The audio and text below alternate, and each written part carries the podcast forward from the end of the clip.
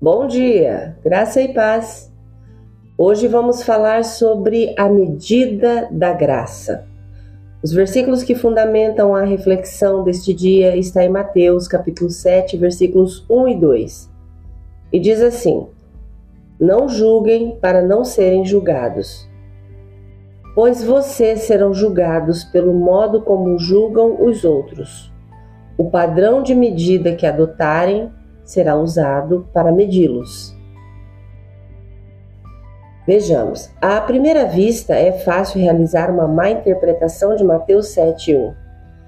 Pode parecer um passe para desconsiderar a responsabilidade por ações pecaminosas, uma licença para fechar os olhos às transgressões. Mas quando olhamos mais de perto, as palavras de Jesus nessa parábola não são um endosso à diferença moral. A palavra grega crinete, traduzida como juiz, significa formar uma opinião condenatória sobre alguém sem conhecimento. Jesus não está defendendo contra o julgamento justo e reto, descrito em João 7:24. Sabemos disso porque no mesmo capítulo de Mateus 7, Jesus diz aos seguidores para julgarem, no versículo 16. Então, devemos julgar? Não devemos julgar?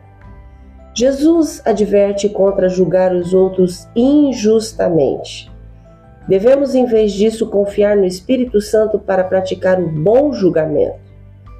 No entanto, esse versículo não é um chamado para abandonarmos o discernimento.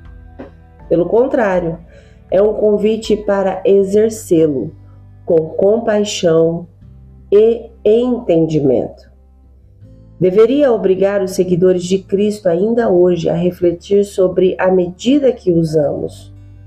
Somos rápidos a condenar ou ansiosos por discernir com graça? Nossos julgamentos são temperados com empatia? Pense por um momento. Onde você foi rápido em condenar os outros sem total compreensão ou conhecimento preciso? Como você pode liderar com compaixão em vez de uma atitude de julgamento? Então eu te convido. Vamos orar juntos? Querido Senhor, segundo a tua verdade, concede-me a sabedoria para julgar com graça. Me ajude a discernir com compaixão. Leve-me a refletir o seu amor em cada interação por toda a minha vida. Amém. Hoje é terça-feira, 30 de janeiro de 2024. Deus te abençoe com um dia maravilhoso. Graça e paz. Bom dia!